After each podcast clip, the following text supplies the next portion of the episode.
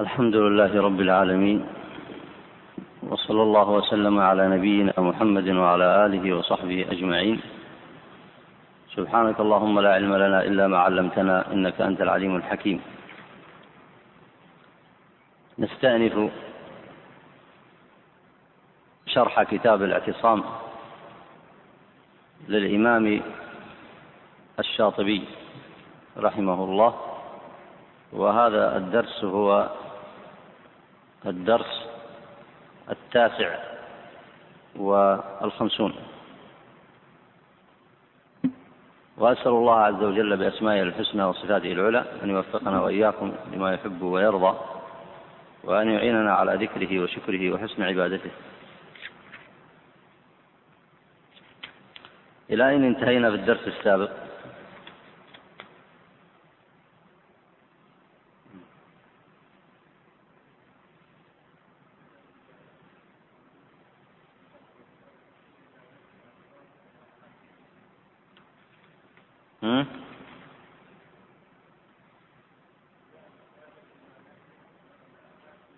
طيب. اقرأ من صفحة 295 وذهبت طائفة إلى نفي أخبار الآحاد جملة.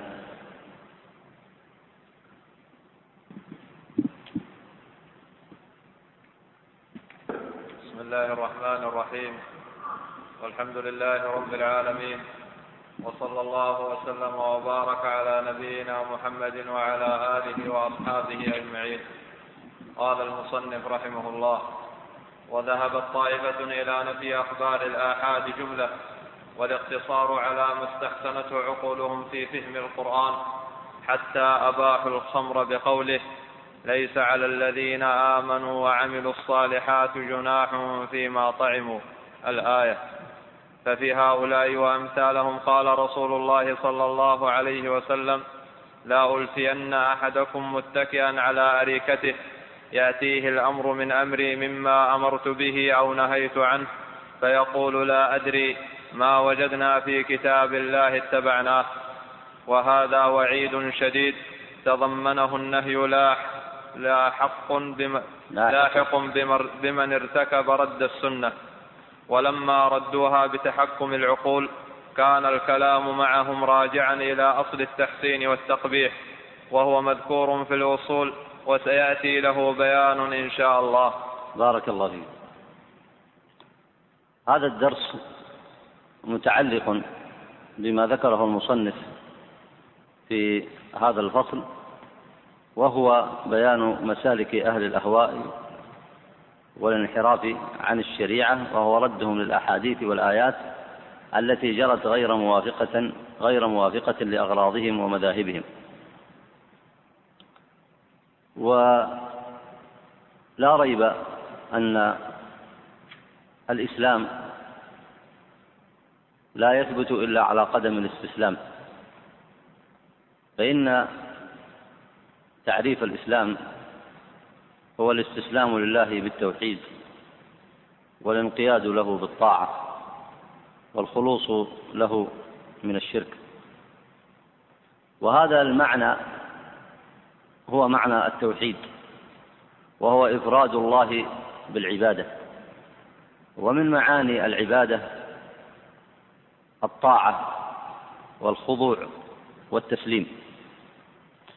ومن معانيها أيضا صرف الأعمال الظاهرة والباطنة لله سبحانه وتعالى بلا شريك. قل إن صلاتي ونسكي ومحياي ومماتي لله رب العالمين لا شريك له وبذلك أمرت وأنا أول المسلمين. فهذه المعاني الأساسية هي التي بنى عليها الصحابة رضوان الله عز وجل عقيدتهم ومنهجهم. ولذلك كانوا مسلمين مؤمنين حقا. فترك التسليم لأي نص من النصوص الشرعية مؤد إلى الدخول في الأهواء. فإن الله عز وجل يقول سبحانه وتعالى لنبيه عليه الصلاة والسلام ثم جعلناك على شريعة من الأمر فاتبعها ولا تتبع أهواء الذين لا يعلمون فجعل من ترك شيئا من شريعة الله جعله متبعا لهواه ولا بد. فإن من ترك شيئا من هذه الشريعة اتبع هواه واتبع أهواء الذين لا يعلمون. ولذلك حذرنا الله عز وجل بقوله سبحانه وتعالى فليحذر الذين يخالفون عن أمره أن تصيبهم فتنة أو يصيبهم عذاب أليم. قال أهل التفسير كما ذكر ابن كثير في التفسير الفتنة الكفر والشرك أو البدعة والنفاق. فيحذر الإنسان على نفسه لأنه إذا رد أمر الله عز وجل سواء ردا صريحا وهذا لا يصنعه إلا الكافر أو رده بتأويل كأهل الأهواء والبدع فإنه يخاف عليه من أحد هذه الأمور وهو الكفر الصريح أو النفاق أو البدع والأهواء. فتأمل هذا المعنى لتدرك ما آه، يذكر به المصنف هنا عندما قال وذهبت طائفة أي من أهل الأهواء إلى نفي أخبار الآحاد جملة. والسؤال هنا من أين يعرف أمر الله وأمر رسوله صلى الله عليه وسلم؟ من أين يعرف ذلك؟ من النصوص الشرعية. والنصوص الشرعية هذه إما أن تكون مروية عن طريق جمع عن جمع وإما أن تكون مروية عن طريق الواحد عن الواحد وهو خبر الواحد. الذي تحققت فيه شروط الصحة الخمسة التي درستموها وعرفتموها. فهذه فهذا ما يقصد المصنف بقوله أخبار الآحاد. فهؤلاء إذا ردوها ردوا ما تضمنت من المعاني. ردوا ما تضمنت من المعاني. والمعاني التي تضمنت في هذه النصوص هي الدعوة إلى عبادة الله. سواء تضمن هذا النص أمرا عقائديا أو تضمن النص أمرا فقهيا. فإن الفقه هو العمل والعمل من الإيمان والله أمر بالاستجابة إلى أوامره. ولذلك شدد الله النكير على قوم لا يستسلمون لأمر الله ظاهرا ولا باطنا. فقال سبحانه وتعالى فلا وربك لا يؤمنون حتى يحكموك فيما شجر بينهم ثم لا يجدوا في أنفسهم حرجا مما قضيت ويسلموا تسليما. فاشترط للإيمان التسليم الظاهر كما اشترط له التسليم الباطن وانتفاء الحرج. ثم قال المصنف هنا والاقتصار على ما استحسنته عقولهم في فهم القرآن. وهذه الأوصاف كما تكون في الكفار تكون أيضا في كثير من طوائف هذه الأمة لأن الكفار استحسنوا ما عندهم وسموه العدل فما من أمة إلا وترى العدل فيما صنعت وإن كانت كذبت بالأنبياء. وأهل الأهواء أي المنتسبون إلى هذه الشريعة يخالفون عن كثير من أحكامها ويتأولون في ذلك. ما معنى التأويل هنا؟ تأويل قسمان منه تأويل صحيح ومنه تأويل منه تأويل فاسد. ما هو التأويل الصحيح؟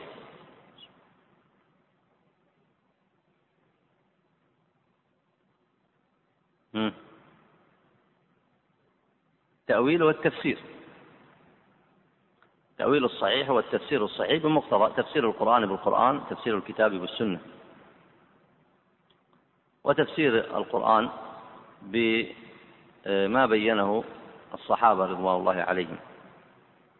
أما التأويل الفاسد فإنه منكر لأنه يؤدي إلى مخالفة النصوص استحسانا للعقول الفاسدة واتباعا للأهواء. ولذلك قال المصنف هنا والاقتصار على ما استحسنته عقولهم في فهم القرآن. وقد سبق معكم أن التعبد وحده بدون الشرطين المعروفين وهي أن يكون العمل صالحا خالصا لوجه الله وأن يكون الإنسان متبعا للشرع. فإن التعبد بهذين الشرطين ليس تعبدا صحيحا ليس تعبدا صحيحا. وينبني على هذا أن أهل الأهواء قد يتعبدون بشيء من الشريعة ويعارضون أشياء فيها فيدخلهم الفساد من هذا الباب فيدخلهم الفساد من هذا الباب. لأن المقصود هل هو الاستسلام لبعض الشرع أو الاستسلام للشرع كله؟ المقصود هو الاستسلام للشرع كله لأنه لا تتحقق المقاصد الشرعية إلا بالاستسلام لأمر الله عز وجل. فمن رد أمر الله عز وجل سواء ردا صريحا أو بتأويل فاسد فإنه لا بد أن يقع في المخالفة التي حذر الله عز وجل منها في قوله فليحذر الذين يخالفون عن أمره. وتأمل المثال التطبيقي الذي ذكره المصنف. قال حتى أباحوا الخمر. فإن النصوص الشرعية الصحيحة ثابتة في تحريم القرآن في تحريم الخمر بالقرآن والسنة. وقد حرمها النبي عليه الصلاة والسلام في قوله كل خمر حرام. وفي بعض الروايات كل مسكر خمر. وكل خمر حرام. والمقصود بالخمر ما خامر العقل. ثم إن الفقهاء ذكروا أن الخمر وهو ما خامر العقل. قد يشمل الشراب وقد يشمل المطعوم وقد يشمل المشموم. فكل ما خامر العقل فهو محرم. والإجماع على ذلك وكما قال الله تعالى إنما الخمر والميسر والأنصاب والأزلام رجس من عمل الشيطان فاجتنبوه. فالأمر بالاجتناب يفيد التحريم. ثم إن النبي عليه الصلاة والسلام جلد شارب الخمر كما ثبت في الصحيح. وجلد الصحابة من بعده رضوان الله عليهم وعلى ذلك إجماع الأمة. فهل تتصور أن أحدا يمكن أن يستحل الخمر ويدعي في ذلك التأويل؟ الآية التي ذكرها المصنف التي تأولها من يشير إليهم قالوا ليس على الذين هو قول الله تعالى ليس على الذين آمنوا وعملوا الصالحات جناح فيما طعموا. فاعتبروا قول الله تعالى ليس على الإنسان على المؤمن جناح فيما طعموا أي ليس عليه إثم فيما طعم. والخمر مطعومة فإذا لا جناح ولا تأثيم. هل هذا المنهج في الاستدلال عندهم يكون مقبولا؟ لا يكون مقبولا لأنهم تركوا النصوص الصريحة الواضحة.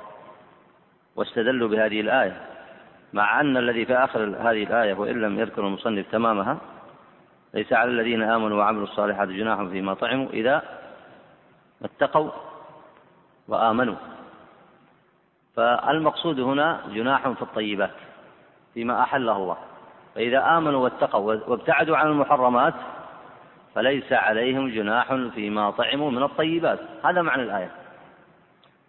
فمن فهمها على غير فهمها فتأويلها فتأويله فاسد. وتذكرون آه، أن هذه آه، الآية أن أوتي برجل إلى عمر بن الخطاب رضي الله عنه وهو آه، قدامة بن مضعون. فجيء به وقد شرب الخمر وشهد عليه شاهدان. ثم ذكر هذه الآية فأخذه عمر فحده. وأمر بضربه وإقامة الحد عليه. فقال إن رجعت عن تأويلك فأنت صاحب معصية فنوجب الحد عليك. وإن أصررت على استحلالها فإن استحلال الخمر ما حكمه؟ كفر. لأن إتيان المعصية من الكبائر شرب الخمر. وأما استحلالها وجعل ذلك مشروعا هو من الكفر الأكبر لأنه تكذيب للشرع. لماذا كان من الكفر الأكبر؟ لأنه تكذيب للشرع لأن الشرع حرمها وهذا يستحلها. فمن استحلها فقد كذب الشرع. ولا يقول لا أنا لم أكذب الشرع لأن الاستحلال تكذيب للشرع. لأن الاستحلال استحلال المحرم تكذيب للشرع.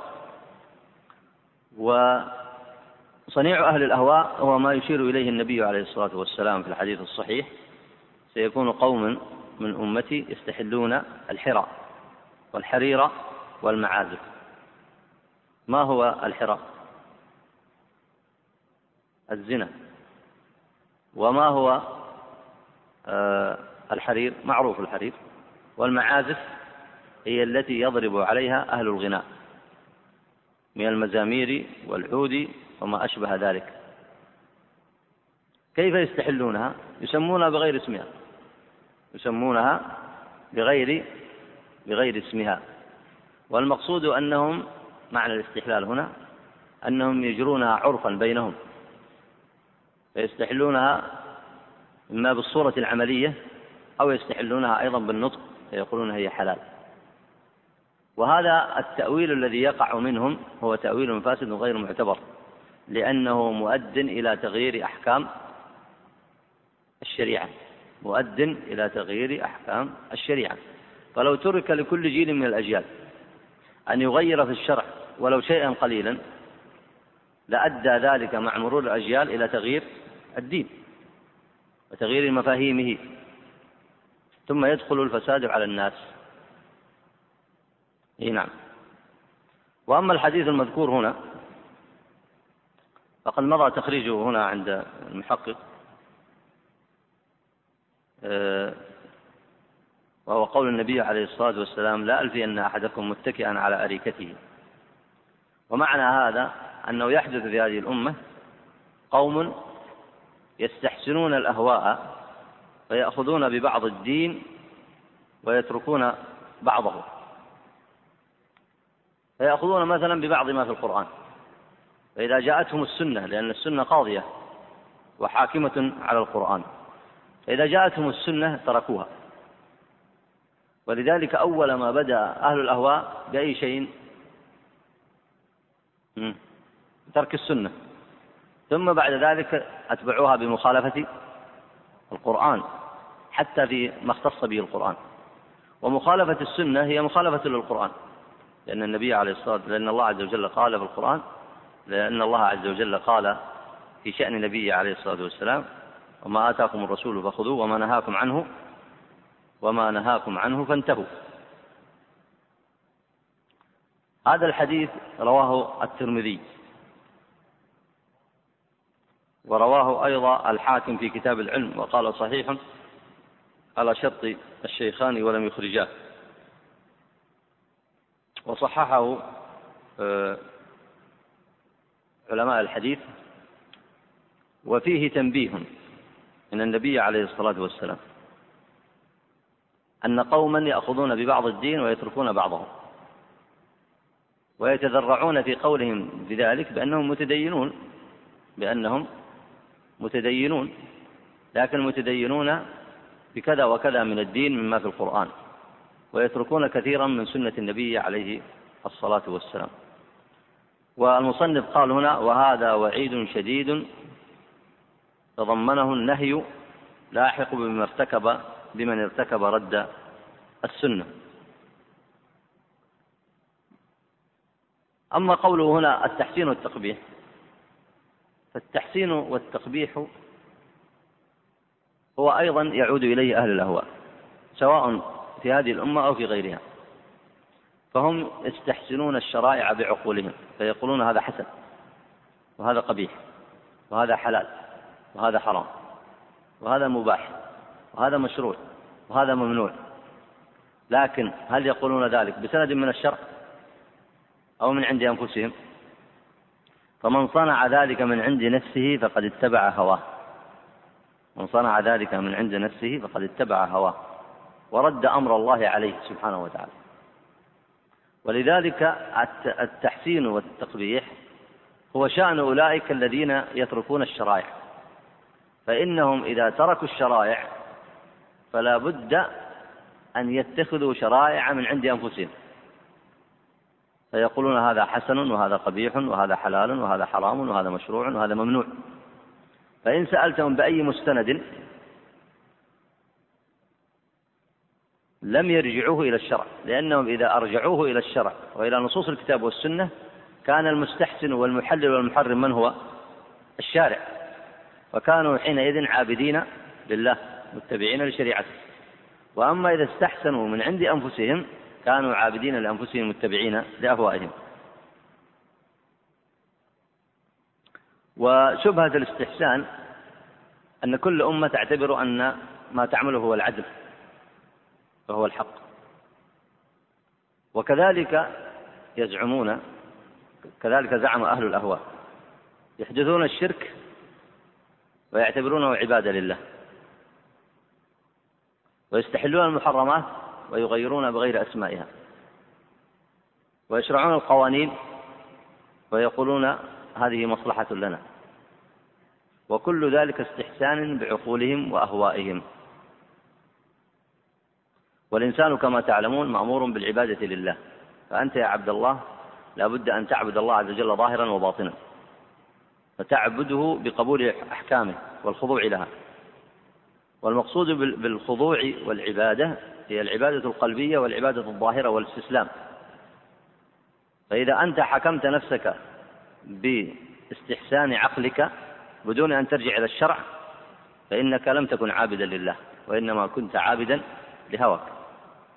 والمسافة يظنها كثير من الناس وسواء البشرية الذين كفروا وانحرفوا عن شرائع الرسل أو من انحرف من هذه الأمة عن شرائع الرسل يظنون أنهم إذا عادوا لعقولهم فإنهم يستطيعون أن يحققوا لأنفسهم المصلحة. وقد بين العلماء كما سبق معكم في دروس سابقة أنه ليس هناك مسافة بين الشرع والعقل فإن الإنسان إذا انتقل من الشرع انتقل إلى الهوى. فإذا قال إنسان أنا سأترك الشرع لكن سأعتمد على عقلي فقد كذب. لأن عقله حينئذ هواه وتأمل الآية التي ذكرتها في أول الدرس.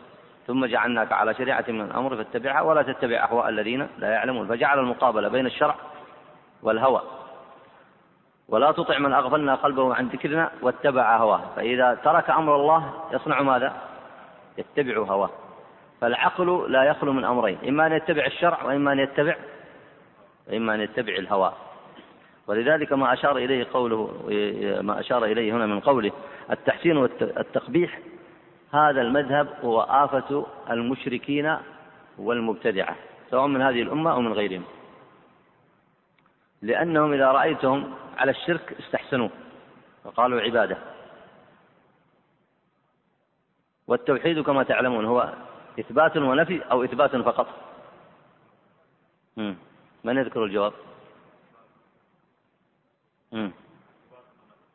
إثبات ونفي. أرأيت لو كان إثباتا هل يكون توحيدا؟ لو جاء إنسان وأثبت ما أثبت من الصفات لله من صفات الكمال ولم ينفي هذه الصفات عن سواه أيكون ذلك توحيدا؟ أرأيت لو أن إنسانا أثبت ما أثبت لله من أنواع العبادة ولم ينفيها عن سواه بل شرك غيره فيها. أيكون ذلك توحيدا؟ لا يكون ذلك توحيدا. وكذلك إذا اتبع الإنسان بعض هذه الشرائع واستحسن بغير بعقله الأهواء فإنه يكون قد دخل في المحظور الذي نهى عنه أهل السنة وهو والعياذ بالله اتباع الأهواء فتأمل هذا المعنى وهذا يرجع إلى أصل عظيم وهو أن التعبد المطلوب هو التعبد الذي معه التوحيد والانقياد. وتأمل تعريف الإسلام. الإسلام هو الاستسلام لله بالتوحيد والتوحيد الإثبات والنفي والخضوع والإذعان. وكل ما يصنعه أهل الأهواء معارض لذلك والعياذ بالله. طيب اقرأ بارك الله فيك. وقال عمر بن النضر سئل عمرو بن عبيد يوما عن شيء وأنا عنده فأجاب فيه فقلت له, فقلت له ليس هكذا يقول أصحابنا. قال ومن أصحابك لا أبا لك. قلت أيوب ويونس وابن عون والتيمي. قال أولئك أنجاس أرجاس أموات غير أحياء. هذا ذكره الذهبي في ميزان الاعتدال. وعمرو بن عبيد إمام من أئمة المعتزلة. وهؤلاء استحسنوا بعقولهم أشياء خالفوا فيها أهل السنة. فمقصود المصنف هنا أن يشير. إلى أنهم لما خالفوا أهل السنة في أصول السنة المعلومة فإنهم وقعوا في الابتداع وينضاف إلى أهل البدع والأهواء أنهم كلما خالفوا الشرائع وقعوا في أمر بعد ذلك لا بد منه وهو الطعن في أصحابها. تأمل هذا المعنى.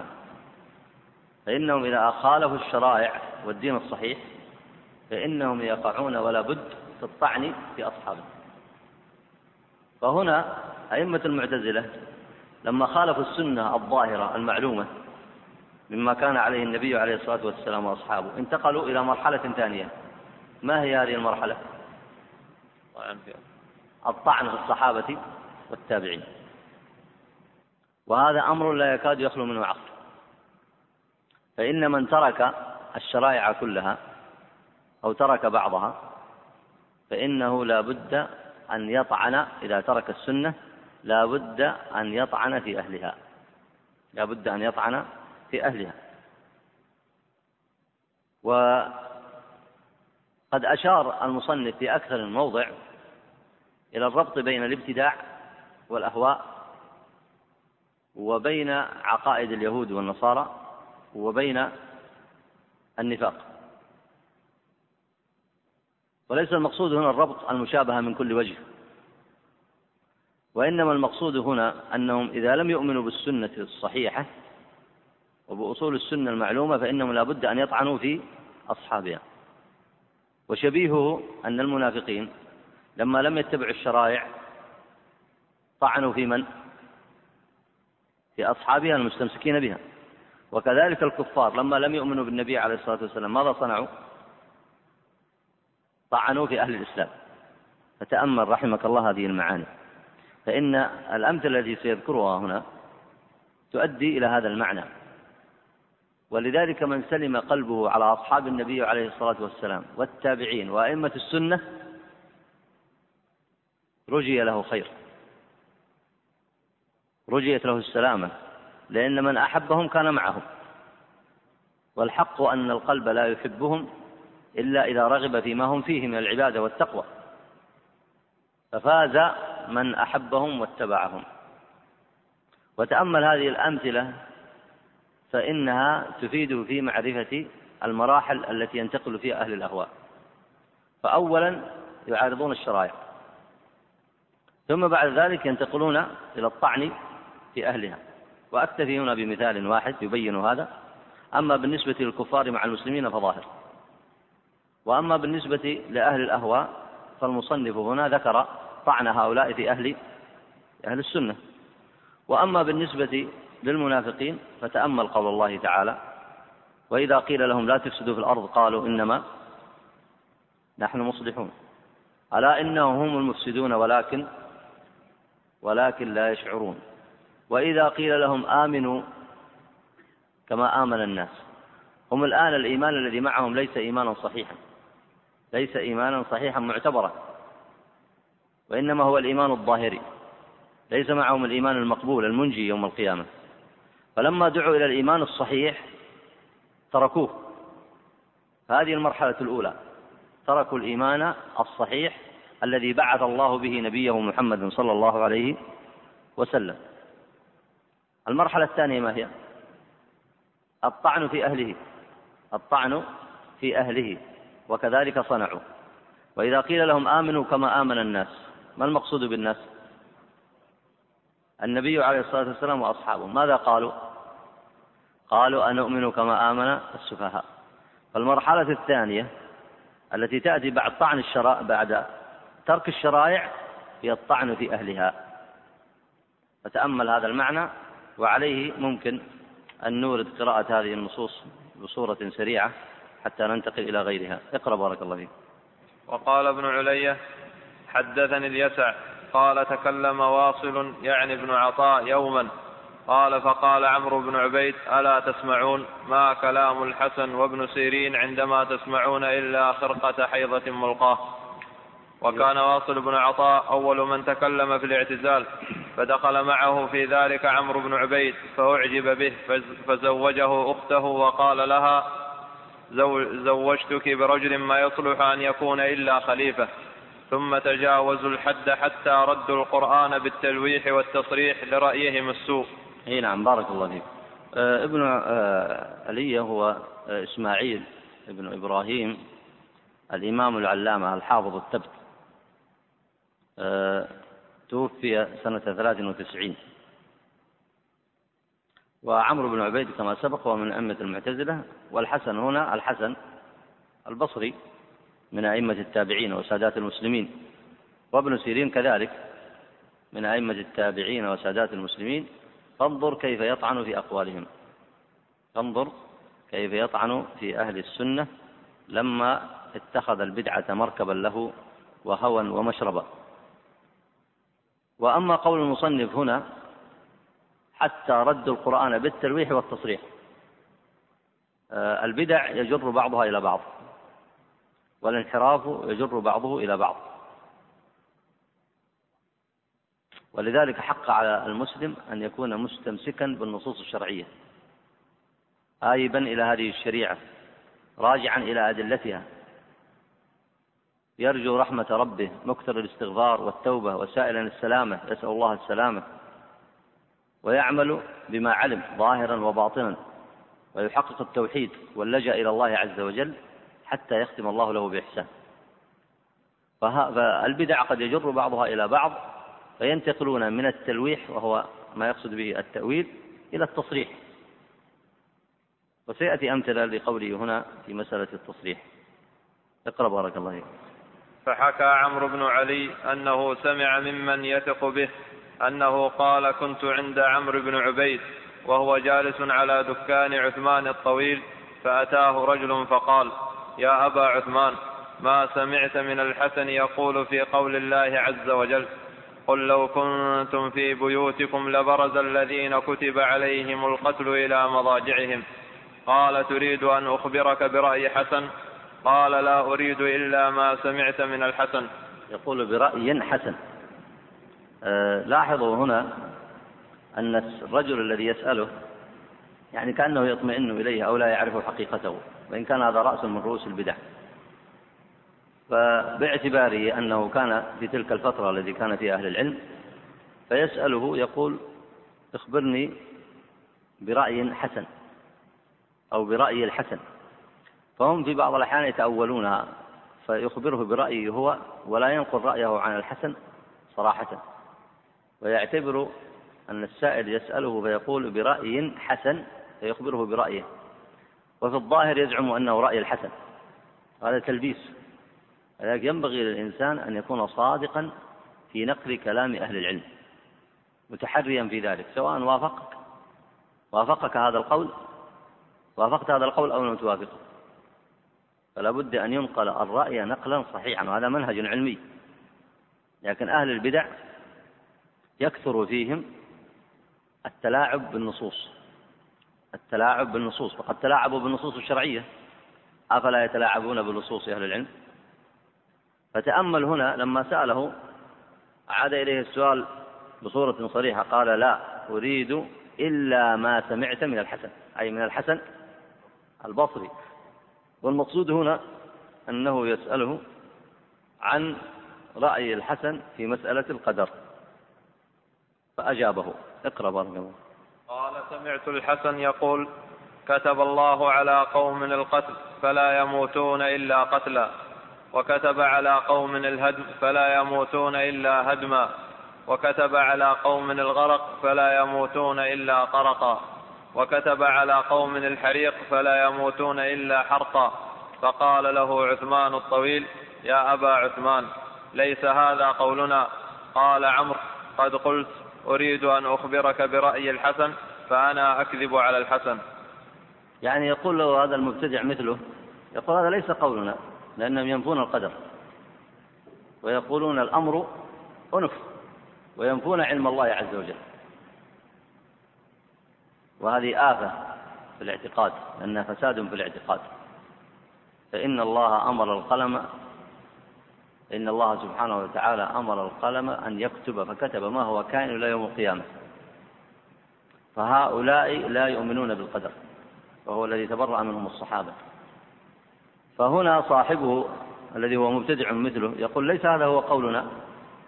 قال قد, قلت أريد أن أخبرك أخبرك برأي الحسن أي برأي الحسن البصري. ولا ريب أن ما كتبه الله عز وجل هو حق على عباده يعلمه منهم والشبهة التي وردت عليهم هنا نوردها باختصار وهي أنهم آه، لم يستطيعوا أن يفهموا أن الله عز وجل كما كما ورد في الأحاديث الصحيحة أن علمه قد أحاط بكل شيء وأنه كتب ما هو كائن إلى يوم القيامة وما يعلمه منا وما يعلمه من سائر الخلق. وعلم الله من سائر الخلق معناه أنه يعلم ما سيختارونه هم من طريق الهدى أو من طريق الضلال من الخير أو من الشر من الطاعة أو من المعصية بأعمالهم التي يكتسبونها بأنفسهم ويكون عليها الحساب. وقد هيأهم الله في أنفسهم كما قال الله تعالى ونفس وما سواها فألهمها فجورها وتقواها. وكل عمل يعمله ابن آدم مكتوب في أم الكتاب. فهم لم يبلغ بهم الإيمان بحيث يتفهموا عقيدة القدر كما علمها النبي عليه الصلاة والسلام لأصحابه. وظنوا أن ذلك جبر للمكلف على عمل وهو اعتذار المشركين. ولاحظ أن البدع في هذه الأمة لها أصول في البدع عند المشركين لأن الآفة الفكرية والفساد الاعتقادي كما يدخل على الكافر الأصلي يدخل أيضا على المسلم. فإنه إن لم يعتصم بالنصوص الشرعية يهلك. وإلا الكافر لماذا ضل؟ لأي شيء؟ لأي, شيء؟ بأي سبب؟ لأنه لا يرجع إلى النصوص الشرعية لا يرجع إلى ما جاء به النبي عليه الصلاة والسلام. فإذا صنع المسلم صنيعه لم يرجع إلى النصوص الشرعية فإنه لابد أن يضل. فقال المشركون لو شاء الله ما أشركنا ولا آباؤنا ولا حرمنا من دونه من شيء بأي شيء احتجوا احتجوا بأي شيء؟ بالقدر.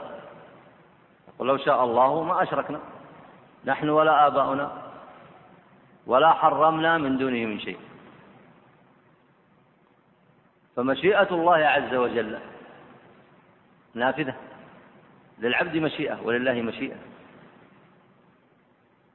والعلماء علماء العقائد درسوا هذه المسائل بتوسع ليس المقام هنا مقام التفصيل فيها. لكن المقصود هنا بيان أن ما كتبه الله في اللوح المحفوظ سبحانه وتعالى دال على علمه المحيط. وهذا من عظيم صفاته سبحانه وتعالى التي استحق بها وصف الكمال. فلا يكون في هذا الكون شيء إلا بإذنه. ويعلم ما كان وما يكون. وما يختاره العبد بمشيئته ما يختاره العبد لأن الله دله على اختيار طريق الخير أو الشر وألهمه ذلك. ويحاسبه على عمله الذي يعلمه سبحانه وتعالى منذ أن قبل أن يخلق السماوات والأرض. قبل أن يخلق السماوات والأرض. يعلمه سبحانه وتعالى. ويعلم أهل الجنة ويعلم أهل النار ويعلم الطائع الطائع ويعلم العاصي ويعلم المسلم ويعلم الكافر. سبحانه وتعالى لأنه يعلم ما سيعملون به باختيارهم. ولذلك كلفهم الله عز وجل وأمرهم ونهاهم. وحبب الخير لهم وحبب ورضي الإيمان لهم ولم يرضى الكفر لهم سبحانه وتعالى. ولو اتبع أهل الاعتزال وغيرهم من نفاة القدر لو اتبعوا النصوص الشرعية لأفلحوا ولكنهم تركوها. فلما تركوا بعض الشرائع أخذوا في الطعن في أهلها فضلوا وأضلوا. اقرأ بارك الله فيك. وعن الأثرم عن أحمد بن حنبل قال حدثنا معاذ قال كنت عند عمرو بن عبيد فجاءه عثمان بن فلان فقال يا أبا عثمان سمعت والله بالكفر قال ما هو؟ لا تعجل بالكفر. قال هاشم الأوقص زعم أن تبت يدا أبي لهب وقول الله عز وجل ذرني ومن خلقت وحيدا لم يكن هذا في أم الكتاب. والله يقول حاميم والكتاب المبين انا جعلناه قرانا عربيا لعلكم تعقلون وانه في ام الكتاب لدينا لعلي حكيم فما الكفر الا هذا فسكت ساعه ثم تكلم فقال والله لو كان الامر كما تقول ما كان على ابي لهب من لوم ولا كان على الوحيد من لوم قال عثمان في مجلسه هذا والله الدين قال معاذ ثم قال في آخره فذكرته لوكيع فقال يستتاب قائلها فإن تاب وإلا ضربت عنقه. أي نعم. هذا المثال يذكره المصنف لوقوع أهل الأهواء بعد التلويح في رد السنة يقعون في ردها بالتصريح. يقعون في ردها بالتصريح. التلويح الذي يشير إليه هو الطعن في أئمة السنة. لأنهم يقولون في القدر بمقتضى النصوص الشرعية فبدأوا يطعنون في أقوالهم ولاحظوا العبارات التي يستعملونها عبارات متدنية حتى من الناحية الخلقية عندما يصفون كلام الحسن البصري وهو من سادات المسلمين وابن سيرين ويقولون إنما كلامه كخرقة حيضة ملقاه وهذا تهوين له وطعن في قوله. ولا شك أن الطعن في أمثال هؤلاء هو طعن في السنة. ثم بعد ذلك انتقلوا إلى التصريح. الآيات هذه عند أهل التفسير يفهمونها فهما على عقيدة أهل السنة. تبت يد أبي لهب وتب ذكر الله ذلك. وهذا الأمر الذي يقع لأبي لهب في أم الكتاب يعلمه الله من قبل. لكن ما الذي أوقع أبو لهب فيما صنع؟ اختياره الكفر. كذا. وإيذاؤه للنبي عليه الصلاة والسلام. وهو باختياره للكفر. وبما كسبت يداه يعذبه الله عز وجل. وأما أن الله يعلم ذلك قبل أن يقع منه فلأن الله هو العليم الحكيم. أحاط بكل شيء علما هذه عند أهل الأهواء آه، أمر لا يكادون فهمه لأنهم زاغوا فأزاغ الله قلوبهم. فهذا في أم الكتاب. فظنوا أنه لما كان في أم الكتاب أنه إلزام لأبي لهب بالكفر هذا ليس بصحيح. فإن الله خيره وأرسل له النبي عليه الصلاة والسلام فدعاه وبين له وأوضح له. والدليل أن قوما صالحين أراد الله بهم الخير سمعوا الحق واهتدوا. وأن قوما لم يريدوا بأنفسهم الخير والهدى وأعرضوا عن الحجة فزاغوا فأزاغ الله قلوبهم فكفروا. وهذا كله شأن الصالحين شأن المتبعين للنبي عليه الصلاة والسلام وشأن الكافرين كله في أم الكتاب. فلما سألوه عن عقيدته الضالة هاشم الأوقص هذا هو من أئمة المعتزلة أيضا وهو يمثل رأي عمرو بن عبيد كما سلف. فلما سئل عن هذه الآية قال لم تكن هذه في أم الكتاب. وهذا كفر. لماذا؟ لأنه تكذيب بالقرآن. الله عز وجل قال إنا جعلناه قرآنا عربيا لعلكم تعقلون وإنه في أم الكتاب لدينا لعلي حكيم. أي في اللوح المحفوظ. ولذلك قال وكيع وهو من سادات المسلمين وقال هنا يستتاب قائلها فإن تاب وإلا ضربت عنقه لأن هذه الزندقة دخلوا فيها بالتصريح وقد كانوا يقولونها بالتلويح وهذا الذي يدل لك يدلك على أن البدع يجر بعضها إلى بعض. وهذا شائع في البدع التي وقعت المسلمين في تلك الأزمان كما هو شائع في البدع التي وقعت في للمسلمين في هذه الأزمان. فإن الإنسان قد يقيم على الشرك ثم يطعن في التوحيد ولا شك أن هذا طعن ظاهر. ومثل مذاهب الحداثيين والعلمانيين وغيرهم وإن كانوا ينتسبون للإسلام فقد يقبلون بعض الدين ويطعنون في غيره وشأن القانونيين أيضا الذين يستحلون المحرمات. فإذا أدى قولهم إلى الطعن الصريح في الدين فواضح أنه انتقلوا من مرحلة في الضلالة إلى مرحلة أخرى.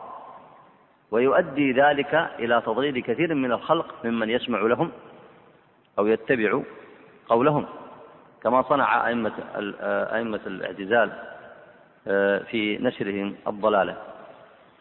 وهذا الأثر المذكور هنا قريب منه آه، ما ذكر في السنة لعبد الله بن أحمد وهو إن كان ذكر بسند ضعيف فيه مجهول لكن الذي ذكره الشاطبي هنا ذكره عن الأثرم والأثرم من أصحاب الإمام أحمد بن حنبل. فتأمل هذه المراحل التي ينتقل فيها الانحراف الفكري. ولذلك حق على طلاب العلم أن يلتزموا بالنصوص الشرعية ويتعلموها.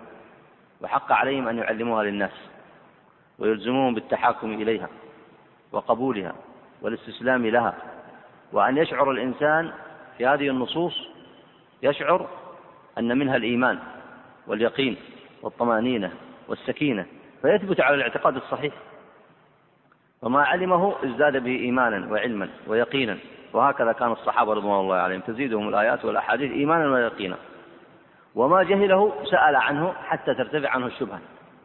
لكن شأن هؤلاء الأهواء شأن أهل الأهواء لا ريب أن منهجهم ومسلكهم مسلك فاسد ولذلك سيأتي المصنف بعد ذلك بحديث مفصل عن تخصصهم في العلم يتكلمون في العلم بطريقة لا تستند إلى منهج صحيح. لا يستندون على النصوص الشرعية والأحاديث الصحيحة ولا يرجعون لكلام الصحابة ولا لأهل التفسير منهم.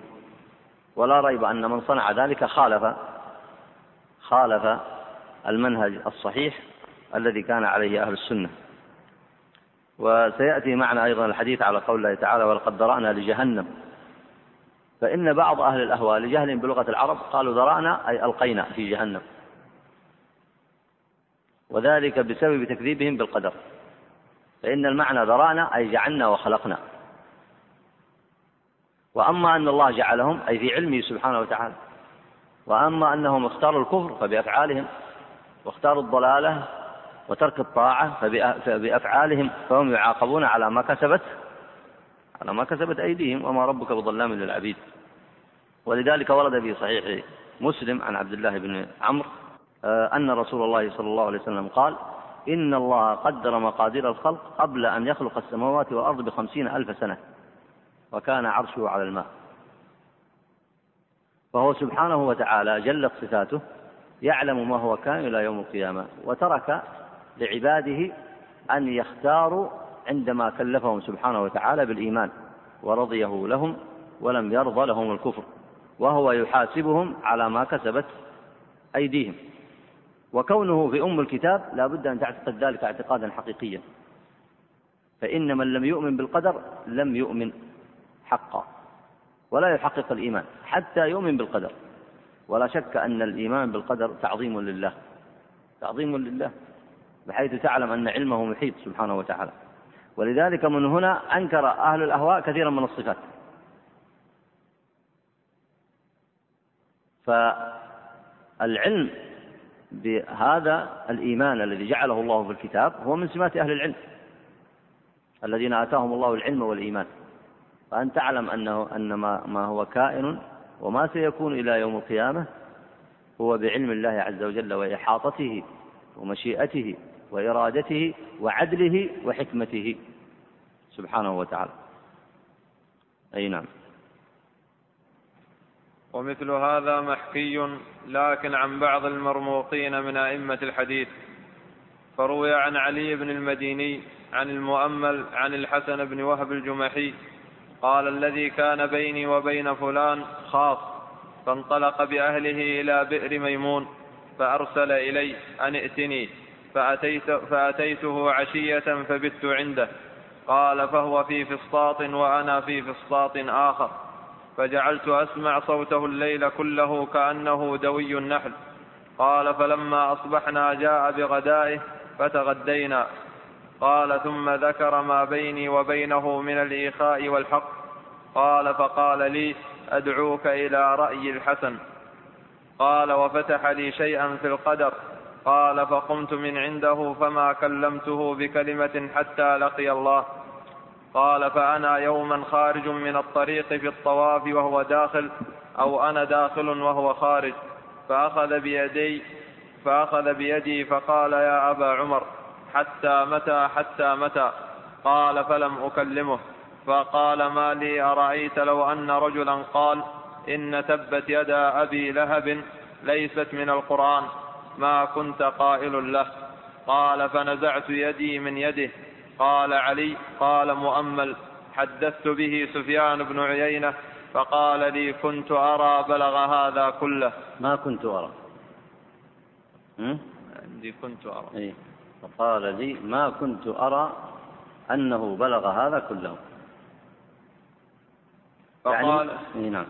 فقال لي ما كنت أرى بلغ هذا كله. أي صححوها بالنسخة ما كنت أرى أنه بلغ هذا كله. يعني ما كان يتصور أنه يصل إلى هذا الحد من التخبط والضلال. وهذه القصة المذكورة هنا مثل التي قبلها فلا نطيل الوقوف عليها. وأما آه، بكاؤه فإن الإنسان قد يتعبد على ضلاله ويبكي. تتأمل هذا المعنى. لأن بعض الناس لعدم معرفته بالتوحيد يعجب. كيف يتعبد هذا الرجل ويبكي ثم ينكر آية من القرآن؟ وهكذا سبب الضلالة. فأنت قد تجد إنسانا يطوف بالقبور وتجده متضرعا خاشعا يبكي. لكن هل تظن أنه على هدى؟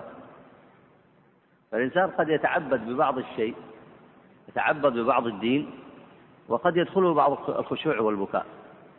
فهذا أحوج ما يكون إلى بيان التوحيد والهدى والحق الذي أنزله الله على نبينا محمد صلى الله عليه وسلم. وكذلك قد يقع الإنسان في بدعة وضلالة فيرى أن فيه خشوعا وبكاء لكن ذلك لا يرفع عنه وصف الضلالة. فإن المشرك أو الضال قد يبكي وقد يخشع. بل إن الإنسان كما تعلمون المظلوم ولو كان كافرا قد يدعو الله عز وجل ويبكي بين يديه فيجيب الله دعوته. ولذلك يستجيب الله دعوة المظلوم وإن كان كافرا. وقد كان المشركون يدعون الله في عرض البحر عندما تشتد بهم الشدائد فينجيهم الله عز وجل لأنهم سألوه سألوه وتضرعوا بين يديه. لكنهم إذا خرجوا أشركوا. إذا خرجوا من البحر أشركوا. فلاحظ هنا أنه لما دعوهم متضرعين لم تزل عنهم الضلالة. وهم ضلال لأنهم لم يؤمنوا حقا بدليل أنهم لما خرجوا إلى البر أشركوا. وقد يقع من الإنسان قد يقع من الإنسان نوع من مثل هذا ولذلك ليس المقصود هو التعبد. فتأمل هذا ينبغي لطالب العلم أن يتأمل هذا حتى يعرف إلى أي شيء يدعو.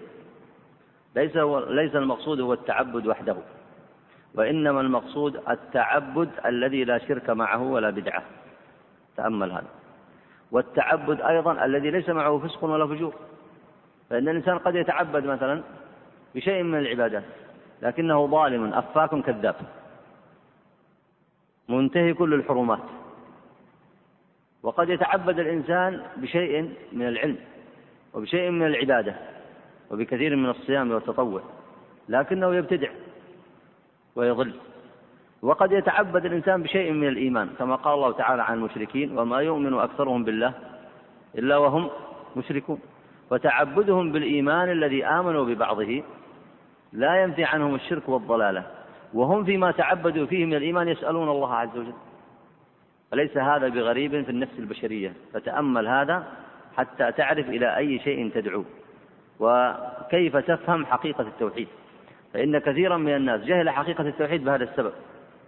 ظن ظن أن الإنسان إذا صرف شيئا من العبادة لله أو أثبت شيئا من التوحيد أو من العبادة لله ظن أنه لا بد أن يكون مستقيما موحدا وليس كذلك.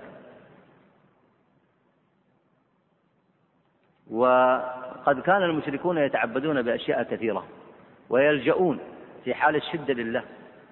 كما جاء عمران بن حسين للنبي عليه الصلاة والسلام فقال له وهو يعرض النبي عليه الصلاة والسلام يعرض عليه التوحيد ويحاجه ويجادله بالحسنى قال له كم إله تعبد يا حسين قال أعبد سبعة. ستة في الأرض وواحد في السماء. قال أيهم لحاجتك وشدتك؟ قال الذي في السماء. قال الذي في السماء. فعند الشدة والحاجة والتضرع يترك الآلهة في الأرض ويدعو الله الذي لا إله إلا هو. فالإنسان يقع منه تضرع ويقع منه آه، بكاء ويقع منه خشية لأن الإنسان في قلبه يشعر بالحاجة لله. لكن الموحد يلجأ لله في حالة الشدة والرخاء ويطيع الله عز وجل في السراء والضراء. ويستقيم لله ظاهرا وباطنا ويعبد الله عز وجل باتباع كتابه وسنة نبيه صلى الله عليه وسلم ويعبد الله بصدق. والمشرك أو المبتدع والضال يتقلب في الأهواء ففي حالة استكانته وتضرعه وتعلقه بالله يبكي. فلو أنت أخذته من هذه الزاوية لقلت هذا من الصالحين. لكن تأمل شأنه بعد ذلك فإنك تجده يصرف العبادة لغير الله أو تجده يضل وينكر كما يصنع أهل البدع كما ذكر المصنف في هذا. ومع ذلك ذكر أن له شأن في آه، التعبد كما قال هنا فجعلت أسمع صوته بالليل كله كأنه دوي النحل. ولذلك قال أهل العلم قليل عبادة في سنة خير من كثير عبادة في بدعة. ونسأل الله العافية والسلام.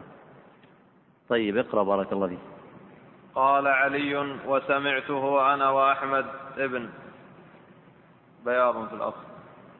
قال حدثت أنا سفيان بن عيينة عن معلى الطحام ببعض حديثه فقال ما أحوج صاحب هذا الرأي إلى أن يقتل. فانظروا. نعم لأن هذا تكذيب تكذيب ولا ريب أنه نوع من الضلالة والضلالات أنواع منها ما يبلغ حد الزندقة لأنه يجرئ العوام ويجرئ الناس على رد النصوص الشرعية والمطلوب هو دعوة الناس إلى الخضوع لأحكام الشريعة. فإذا ظهر إنسان يقع في زندقة مثل هذا يشكك في أصول الدين أو يكذب بشيء من القرآن فلا شك أن هذا يجرئ أهل الفسق والفجور والضلالات إلى شيء من هذا من هذا الأمر. ولذلك قال وذكر ذلك الشافعي قال من ترك سنة استبانت له ويقصد السنة المجمع عليها البينة الظاهرة الدال عليها النص من ترك شيئا من ذلك يستتاب لأنه إذا تركه واتخذ ذلك له آه، طريقا ومنهجا فإنه يسلك الناس من ورائه هذا المسلك ومن هنا تنتشر الضلالات في الناس. ولذلك وجب على الحاكم الشرعي أخذ الناس بالنصوص الشرعية وإلزامهم بها وتطبيق الحدود قامت أحكام الردة وإلزامهم بالنصوص الشرعية حتى لا يخرجوا عنها. ومن خرج إلى زندقة أو رأي فإنه يعاقب مقتضى ذلك يعاقب بمقتضى ذلك. ولذلك لما كثر الزنادقة في المجتمع الإسلامي أيام الأمويين والعباسيين آه، خيف شرهم على الناس. وهم أشبه آه، الزنادقة أشبه بالذين يحملون الأفكار الذين يأتون بها من الأمم الأخرى فيضللون بها الأمم.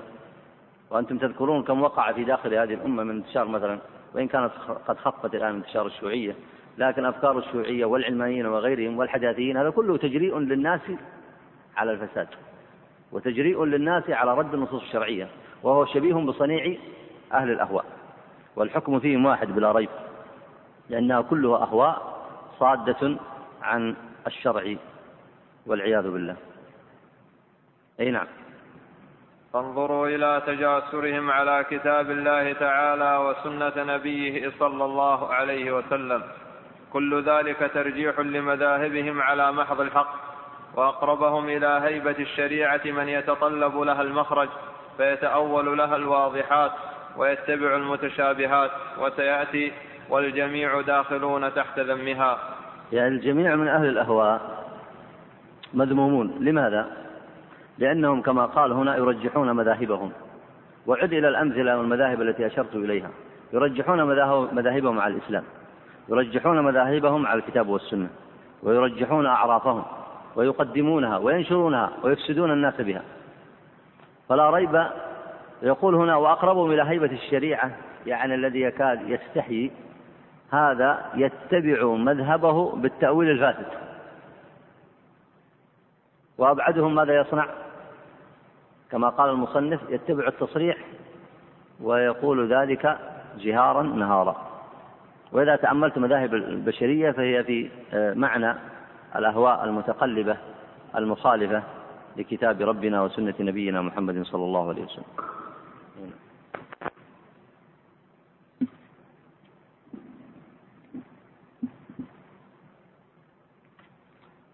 الدرس القادم إن شاء الله يكون في بيان مسلك جديد من مسالك أهل الأهواء وهو كلامهم في القرآن بغير علم وهو ما يسميه علماء التفسير الدخيل الدخيل في التفسير وذلك أنهم يفسرون القرآن بغير لغة العرب. وسيضرب المصنف إن شاء الله في الدرس القادم أمثلة كثيرة لهذا وهي أمثلة تتعلق بكثير من مسائل العقائد وبعضها يتعلق بمسائل الأحكام.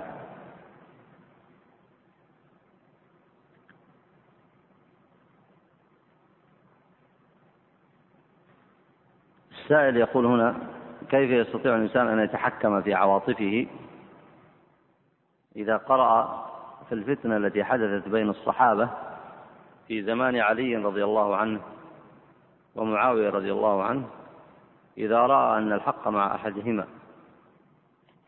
يتحكم في عواطفه بالنصوص الشرعية.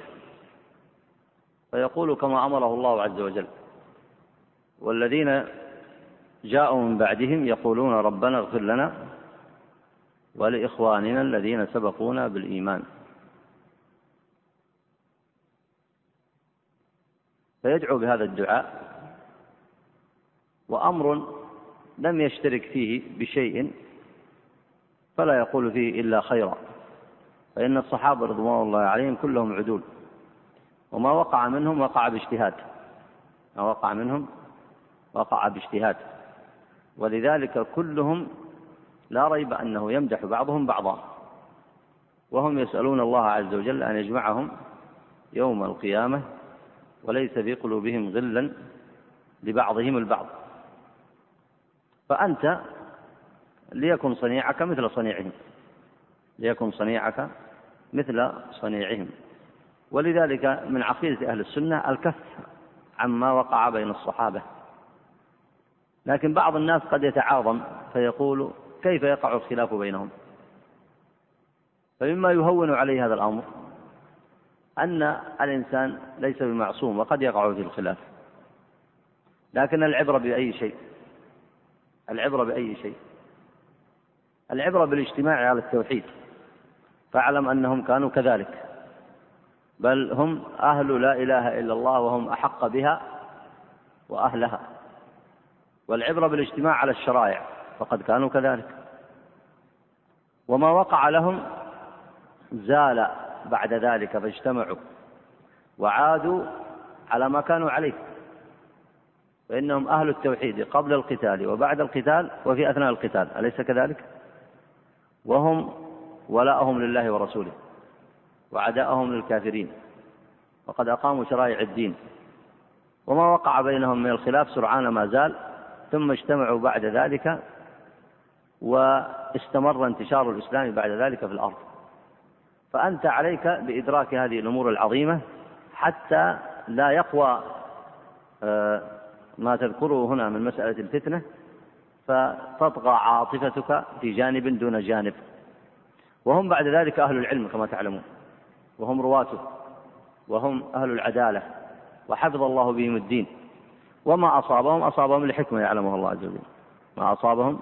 أصابهم لحكمة ولذلك حتى في شأنهم لما وقعت الفتنة كانوا قائمين بالحق. وهم رحمهم الله هم الذين قاتلوا أهل الأهواء. وأنتم تعرفون موقف علي رضي الله عنه. وكذلك جاء معاوية رضي الله عنه فأقام الدين بعد عام الجماعة ونشر الإسلام في الأرض. فإذا تأملت هذه الأمور لعلها تشغلك عما يدور بخاطرك. واشغل نفسك كما قال الله عز وجل ربنا اغفر لنا ولإخوان الذين سبقونا بالإيمان. ولا تجعل في قلوبنا غلا للذين آمنوا. ربنا إنك غفور رحيم. آه، يقول السائل هنا هل المثال الذي ذكره المصنف في إباحة الخمر مثال حقيقي؟ أي بمعنى هل الذين أباحوا الخمر هم من عامة الناس أم أنهم ممن ادعوا العلم؟ فضلوا وأضلوا المصنف لم يتعرض لهذا. فقد يكون الذي يبيح الخمر قد يكون من عامة الناس وقد يكون ممن يدعي عنده علم وقد يبيحها آه، مثل ما يبيحها القانونيون في هذا العصر.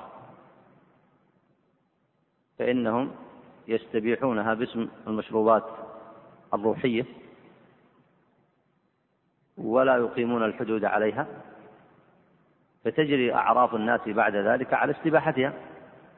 فالاستباحة قد تكون فردية وقد تكون جماعية وقد تكون بالقول وقد تكون بالكتابة وقد تكون ظاهرة وقد تكون باطنة. والحكم طبعا لأي شيء بالظاهر فإن الباطل لا يعلمه إلا الله. فمن استحل محرما مجمعا عليه في باطنه ولم يستحله قولا أو لم يظهره قولا أو كتابة فإنه لا أحد يعلم ما في قلبه إلا الله. فهو إن كان كذلك أي مستحلا في الباطن فهو منافق النفاق الأكبر. لماذا؟ لأن من استحل أمرا معلوما من الدين فإنه مكذب للقرآن. فإنه مكذب للقرآن لأن الله حرمه وأنت تستحله. والله عز وجل هو أصدق قيل فعلى أي حال الاستحلال أنواع في ذلك. فقد يقع من الفرد وقد يقع من الجماعة والمصنف لم يتعرض لهذا. أي نعم.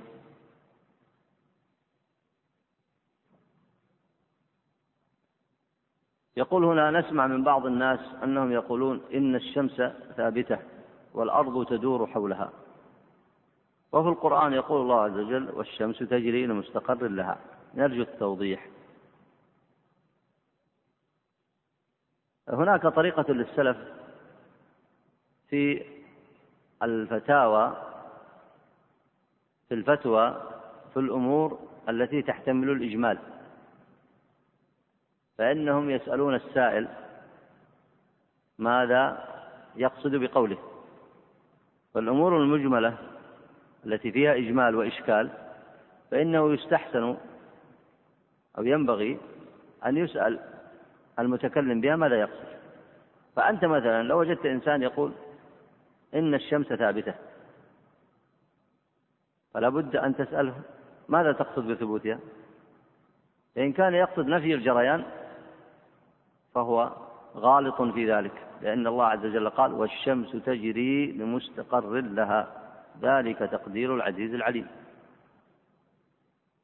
وإن قصد أن الأرض هي التي تدور حولها والشمس أكثر ثباتا مع أنها تدور لكن دورانها الآن فيما يذكرونه في العلم التجريبي العلم المادي أن دورانها ليس كدوران الشمس. أن دوران الشمس ليس كدوران الأرض.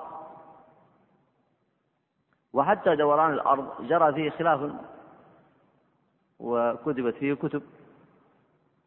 لكن ما يثبت بالعلم المعاصر من الأمور المادية المحسوسة المشاهدة التي يكاد يجمع عليها الناس وتصبح في حكم التواتر وتظهر وتشتهر بحيث يظهر أمرها ويكاد يقع عليها الاتفاق. فإنه ما ينبغي المسارعة في ردها أو تكذيبها. وإذا ظهر لك أن شيئا من القرآن يخالف ذلك فلا تتسرع فإنك قد تتأمل فيكون المعنى الذي فهمته لا يصادم. المعنى الذي اتفق عليه مثلا أهل العلم المادي. فحينئذ فلا عليك إذا قبلت آه، ما قالوه مما أجمعوا عليه. فذكر بعض أهل العلم أن دوران الأرض آه، لا ينافي ما ورد في القرآن. وهذا بحث يطول ليس هذا المجال. مجال الكلام فيه. لكن المقصود أن المسائل مثل القول بأن الشمس مثلا آه، ثابتة لا بد أن يسأل عن قصده فيها. فإن هناك من يطلق الثبات لكن يقصد الثبات النسبي. يقصد الثبات النسبي. لا يقصد الثبات عدم الحركة بإطلاق. لا يقصد أن الثبات يقتضي عدم الحركة أصلا. فإنه ما من حي إلا وهو متحرك. والحركة تتفاوت. فلا بد أن يسأل المتكلم عن أصله ومذهبه. فإذا ناقش الإنسان في مثل هذه الأمور فليتحرى هذه القواعد. ومن القواعد التي ذكرها أهل العلم في هذا العصر أولا أن ما يقدمه العلم الحديث يفرق فيه بين ما يسمى نظرية وما يسمى علما قطعيا. فإن النظريات تختلف باختلاف العقول وقد تختلف من حين إلى حين كالنظريات في علم النفس وفي علم الاجتماع. ومسائل مادية كثيرة ظنوا أنها على قول واحد ثم تبين لهم أنفسهم خلاف ذلك. فلا بد أن تعرف في أي شيء يتكلم أهل العلم المادي.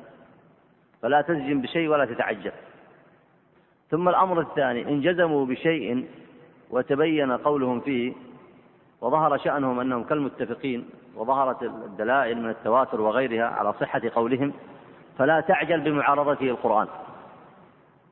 فقد يكون فهمك للقرآن. فهما غير صحيح. ويأتي بعض أهل العلم العارفين بالأدلة فيبين أن هذا القول الذي اجتمع عليه أهل العلم المادي مثلا لا يتنافى مع ظاهر القرآن فحينئذ يزول الإشكال. فينبغي لطالب العلم أن يتأمل في مثل هذه الأمور وهي أمور لا تقتضي العجلة لأنها أصلا لا تترتب عليها أحكام شرعية. الفتوى هي التي تحتاج إلى الجواب السريع. وقد تؤخر في بعض الأحيان. قد تؤخر. قد يأتي إنسان يستفتي في مسألة فلا يجد فيها علما عند فلان فيؤخرها حتى يطلب العلم عند غيره. وقد تعرض عليك أنت فتقول الله أعلم لا أدري وتؤخره فلا بأس من ذلك. وإن كبر الحرج في التأخير فينبغي الإنسان أن يتحرى الصواب في معرفة الأدلة. هذا بالنسبة للأحكام. وأما بالمسائل العقائدية في المسائل العقائدية فقد كفى الله المؤونة في ذلك وهي واضحة جلية بالأدلة الشرعية وبما عليه علماء السلف وعلماء الأمة هذا أمر جلي واضح والحمد لله. وإن كان الإنسان يحتاج إلى تعلم وبيان. بقيت المسائل المادية مثل المسائل الطبية مثل المسائل الفلكية فليس هناك عليها عجلة شديدة بحيث أن الإنسان آه، يجعل علم المادة مقابلا للقرآن فيتناقض في ذهنه فيبحث عنها عن شيء يخرجه من هذا التناقض.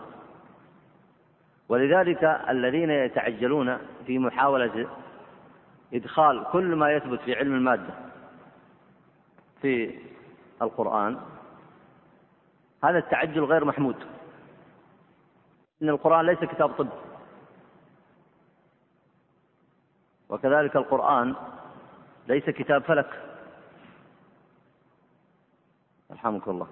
ليس كتاب فلك وإنما هو كتاب هداية كتاب عقيدة وتشريع وبيان لما يحتاجه الناس. فينبغي لطلاب العلم والمتعلمين ألا يتعجلوا في مثل هذه الأمور. أما إذا ما أما إذا كان الذي ثبت في علم المادة معارض للنص القرآني من كل وجه فلا ريب أننا نجزم أنهم هم الغالطون وهم الذين أخطأوا وأن كلام الله صدق وحق. لكن كل ذلك يحتاج إلى تأمل وتدبر وتفقه وتبصر. ولعلي أكتفي بهذا المقدار وأصلي وأسلم على نبينا محمد وعلى آله وصحبه